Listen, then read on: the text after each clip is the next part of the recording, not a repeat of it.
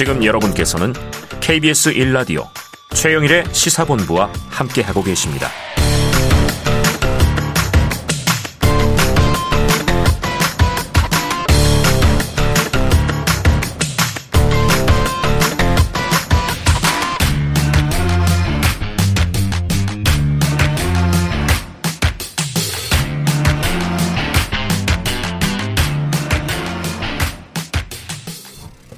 네, 시사본부 매일 이 시간 청취자분들께 드리는 깜짝 간식 선물 오늘도 준비되어 있습니다.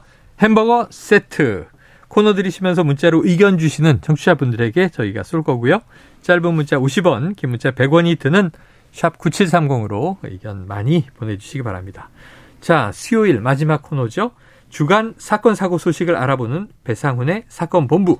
배상훈 프로파일러 나와 계십니다. 어서 오세요. 안녕하세요. 자, 조금 전에 속보가 하나 나와서 보니까 음. 아마 한동훈 법무부 장관이 발표를 한 것 같은데 그 촉법 소년 지난번에도 짚어주셨는데 13세로 하향한다. 예. 하향이 오늘부터 되는 거 아니고 예. 정부가 추진한다 이런 얘기죠? 예, 예. 형법하고 소년법을 개정을 해야 됩니다. 아, 그렇죠. 법이 개정돼야 아, 되니까. 뭐 아시다시피 법무부에서는 소년범죄 예방 TF를 4개월 동안 이제 굴려갖고 그 네. 그 결과로서 지금 발표를 하는 겁니다. 어. 어, 이 관련된 부분을 이제 대통령께 보고를 하면서 아, 이제 발표를 한 네네네. 거고 확정된 건 아니라 이제 말하자면 입법을 추진하겠다는 건데 TF 안으로는 이제 하향하는 네. 걸로 걸로 하지만 나왔고. 국회 논의 과정에서는 뭐 다를 수가 있는 거고요. 네네. 물론 대통령의 공약은 12세까지였습니다만 사실은 여러 뭐 논란이 있습니다. 음, 반대도 있고 음. 아시다시피 인권위원회에서는 지금 이 발표나 이 언급에 대해서 어 사실은 좀 반대하는. 아 그래요. 왜냐하면은 네. 인권위는 상당히 인권 유엔 인권 규약이라든가 네네. 다른 어떤 대안이 없는 상태에서의 하향은 상당히 무리 있다라고 인권위에서는 반대를 하지만 네. 뭐 지금 정부에서는 또 저 정책 방향이 그렇게 되니까 일단 한번 국회 논의를 지켜보면서 네. 얘기를 해봐야겠는데 법이 개정될 것이냐. 예, 예. 알겠습니다. 이번 정부에서 초기에 강조했던 생각이 나는데 13세 이렇게 얘기하면 이제 만 13세죠. 예, 그렇죠. 만 13세. 한국식 나이가 아닙니다. 자, 이제 오늘 본론으로 들어가 보죠. 한때 시가총액 50조 원까지 올랐던 국산 가상화폐. 뭔지 다 아실 거예요. 일주일 만에 99%가량 가격이 폭락했던 테라와 루나. 그런데 이 사건의 핵심 인물이 권도형 테라폼랩스 대표란 말이에요. 최근 두바이를 거쳐서 제3국에 갔을 가능성도 나오는데, 자, 지금 먼저 누구고, 이 권도형. 어떤 혐의를 받고 있는지. 한번 좀 알려주시죠. 권동이라는 사람은 있습니다. 문제는 네. 근데 음. 그 사람이 만든 음. 테라루나라고 하는 그 가상화폐에 대한 논란이 많습니다. 음. 여기서 말하는 그 뭐 9위, 10위 이런 거는 세계 증시입니다. 아, 예, 예. 이게 현대 자동차보다 더, 더 가치가 있다고. 네. 뭐 사실 그렇지는 않지만은. 예, 예, 예. 그 시가총액상으로 굉장히 그 정도니까 어, 마어마했으니까 실제로 실물이 없는 상태 이 정도라고 하는 건 사실은 말도 안 된다. 아, 그렇죠. 그렇죠. 눈에 보이지도 없어. 않죠. 보이지도 않는 게 네. 어떻게 가능하냐라고 음. 할 정도인데 그만큼 신비로운 인물일 수도 있는 거고 네. 아니면 앨런 머스크를 모방했을 수도 있는 거고 어. 굉장히 극적인 평가가 왔다 갔다 하는 인물입니다. 네네네. 나이는 31, 91년생인데요. 어. 우리나라의 대표적인 외고 출신이고 어, 미국의 명문 프린스턴을 나왔고요. 음. 컴퓨터 공학, 컴퓨터 관련된 전공을 했는데 네. 그 다음부터의 행적이 조금 묘합니다. 어. 왜냐하면 마이크로소프트, 뭐 애플 그리고 여러 여러 이제 네네. IT 글로벌 IT 예, 글로벌 IT 에서 근무를 했다고 하는데 그렇게 길지 않습니다. 아, 네. 아시다시피 어 뭐 이제 실리콘밸리가 있는 미국 서부 쪽에 네. 여러 인재들이 가서 다양한 일을 했지만은 네. 사실 다양한 사기도 많이 쳤습니다. 어. 왜냐하면 이게 왜 그런 말씀드리냐면 이 가상화폐라는 것이 굉장히 그 가짜 아니면 음. 범죄적 음. 가상화폐도 많습니다. 네, 네, 그러니까 네, 진짜 화폐도 그러니까 있지만 있지만은 네. 그것 때문에 논란에 논란이 많은 인물이기 때문에 제가 네. 이런 말씀을 드리는 겁니다. 어, 그러니까 평가도 극과 극이에요. 그렇죠. 지금 예. 여지를 두셨어요. 예, 예. 자, 이 권도형 개, 이, 이 개발한 암호화폐 루나 말씀하신 대로 시가총액 기준이 세계 10위 안팎을 네. 오르내려서 화제를 모았고 신비의 인물이 됐는데 문제는 테라와 루나라는 게 동반 하락하면서 일주일 만에 가격이 99% 폭락하니까 이 사기 아니냐? 그래서 이 사기 혐의로 고소가 됐어요. 근데 이게 개발자가 만든 암호화폐가 뭐 시장 수요와 공급에 따라서 오르기도 하고 떨어지기도 하는데 음. 그 비트코인도 그렇잖아요. 그렇죠. 뭐 이더리움도 그렇고.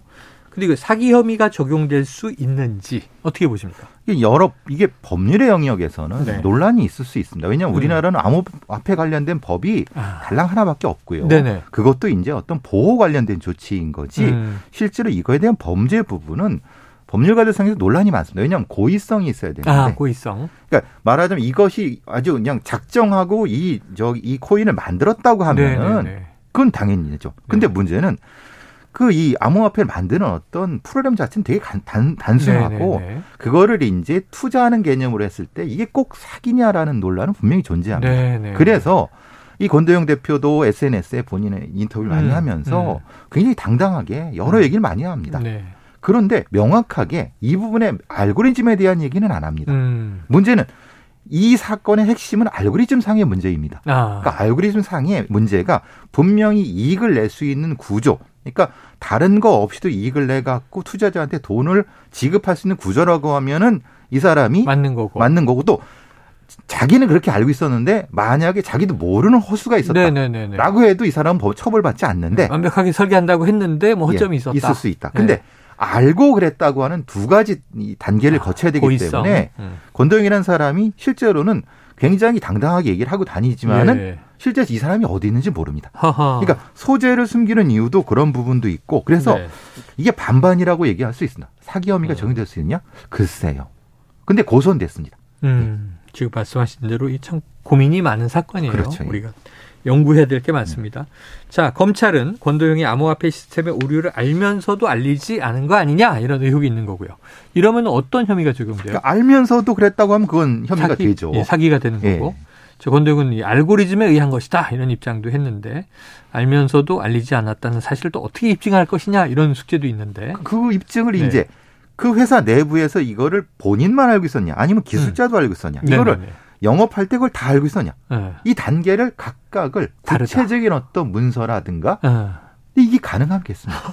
그러게 말입니다. IT 기업은 특히 네. 이 전달이 이메일을 통하는 거는 SNS를 통하지 않습니까? 그렇죠, 그렇죠. 문제는 그 SNS를 한국 SNS 쓰지 않을 수도 있다는 거예요. 그렇죠. 그럼 이걸 어떻게 입증하느냐? 야, 심지어 예전에 이제 한때 유행했던 오픈 소스 같은 거는요. 그렇죠. 개발자 아무나 들어가서 다 만지기 때문에 맞습니다. 이메일도 없어요. 그렇죠. 각자 그냥 저 프로그래밍을 하는 거지 그렇죠. 코딩을 한다 그러죠.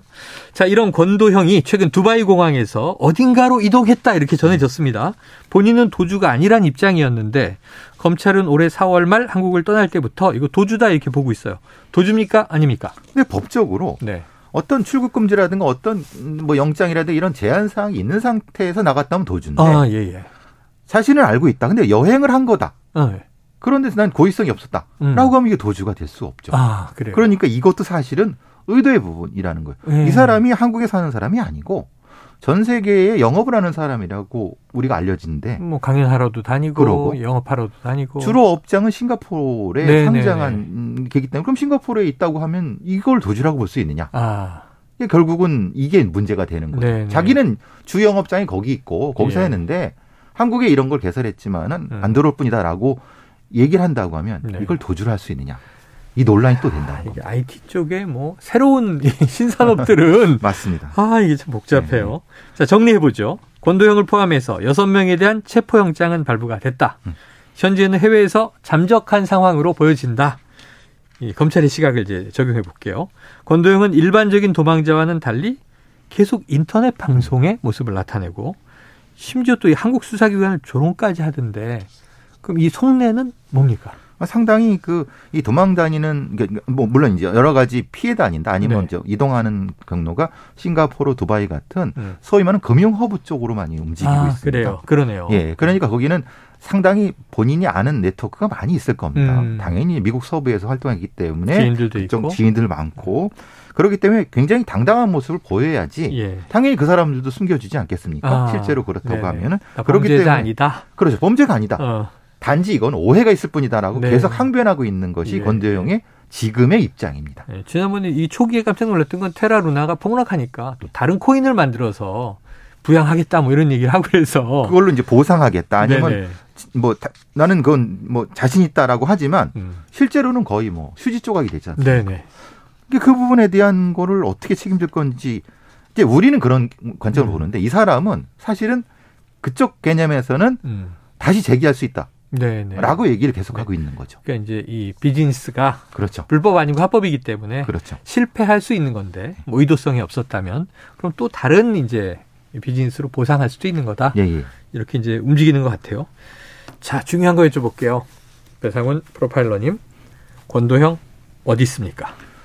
아까 말씀 금융 허브 쪽으로 움직이고 있고요. 어딘가. 당연히 스탠포드의 동문들 중심으로 움직이는 것 같습니다. 거기 이제 거기에 미국으로 치면 서부예요. 예, 그러니까 실리콘밸리. 실리콘밸리에 있는 international 유학생들의 네트워크 중심으로 음.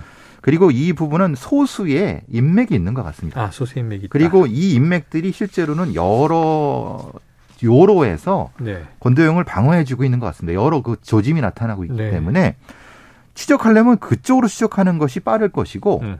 실제로는 소재 파악은 어렵지 않을 겁니다. 문제는 어허. 송환할 수 있느냐는 또 다른 문제입니다. 네. 왜냐하면 두바이라든가 아니면 아랍 국가 쪽에 네네. 송환을 요청했을 때 음. 실제로는 이게 가능할 것이냐 아. 이런 문제도 다른 문제죠. 그래요. 이건. 또 우리가 늘 번드, 범죄인 인도 협약 뭐 이런 것도 예, 필요하고 예, 예. 자 어쨌든 권도형의 여권이 지난주 무효화됐고 예. 인터폴 적색 수배가 내려졌고 음. 자 지금 국민의힘 윤상현 의원은요 이 테라루나 특검을 도입해야 한다 이런 주장까지 나왔어요. 특검 필요합니까? 근데 문제는 이거는 저건 일종의 정치적인 수사일 수 있습니다. 네. 왜냐하면 이게 뭐 소위 말하는 이분 주장은 전 정권에 누가 뭐 감춰줬다 아, 뭐 여러 가지 그런 이, 일설들이 있으니까 네, 정치권에 누가 네, 뭐 밀어줬다, 밀어줬다 관계가 있다. 음. 많이 소문이 있지만 실제로 그게 사실인지 모릅니다. 네. 실제로 윤석열 의원은 결국은 이거에 이걸 방지하기 위해서 특검을 도입해야 된다고 하는데 음. 특검까지는 아니라 하더라도 네. 검찰에 네. 특별수사팀은 필요하다. 특별수사팀 정도 지금보다는 필요하다. 조금 더 강화돼야 되지 않느냐. 네네. 네. 지금 이 피해자가 엄청나게 많습니다. 그렇습니다. 오히려 외국에는 더 많습니다. 예. 그리고 한국의 코인에 대한 불신을 야기한 사람이기도 음. 하거든요. 그러니까 국제적인 신뢰를 위해서라도 반드시 이 어떤 해결할 책을 그래요. 내놔야 될 것 같습니다. 자, 특검 하면 또 지금 정치권에서 정치적으로 시끄럽기 때문에 특검까지는 아니어도 특별수사팀은 필요하다. 어쨌든 이게 범죄가 성립되는 걸로 법률적 결정이 나온다면 신종 범죄, 신종 사기니까 그렇죠. 여기 대해서는 정말 좀 철저한 연구와 함께 한 사람을 잡기 위한 게 아니라 또 제도적인 보완도 해야 되겠죠. 알겠습니다. 배상훈 프로파일러와 사건 본부 함께했습니다. 오늘 말씀 고맙습니다. 감사합니다. 자, 그래요. 오늘 간식 받으실 분은요. 시사본부 홈페이지를 참조해 주시면 되겠습니다. 오늘 준비한 소식은 여기까지고요. 저는 내일 낮 12시 20분에 다시 찾아뵙도록 하겠습니다. 지금까지 청취해 주신 여러분 고맙습니다.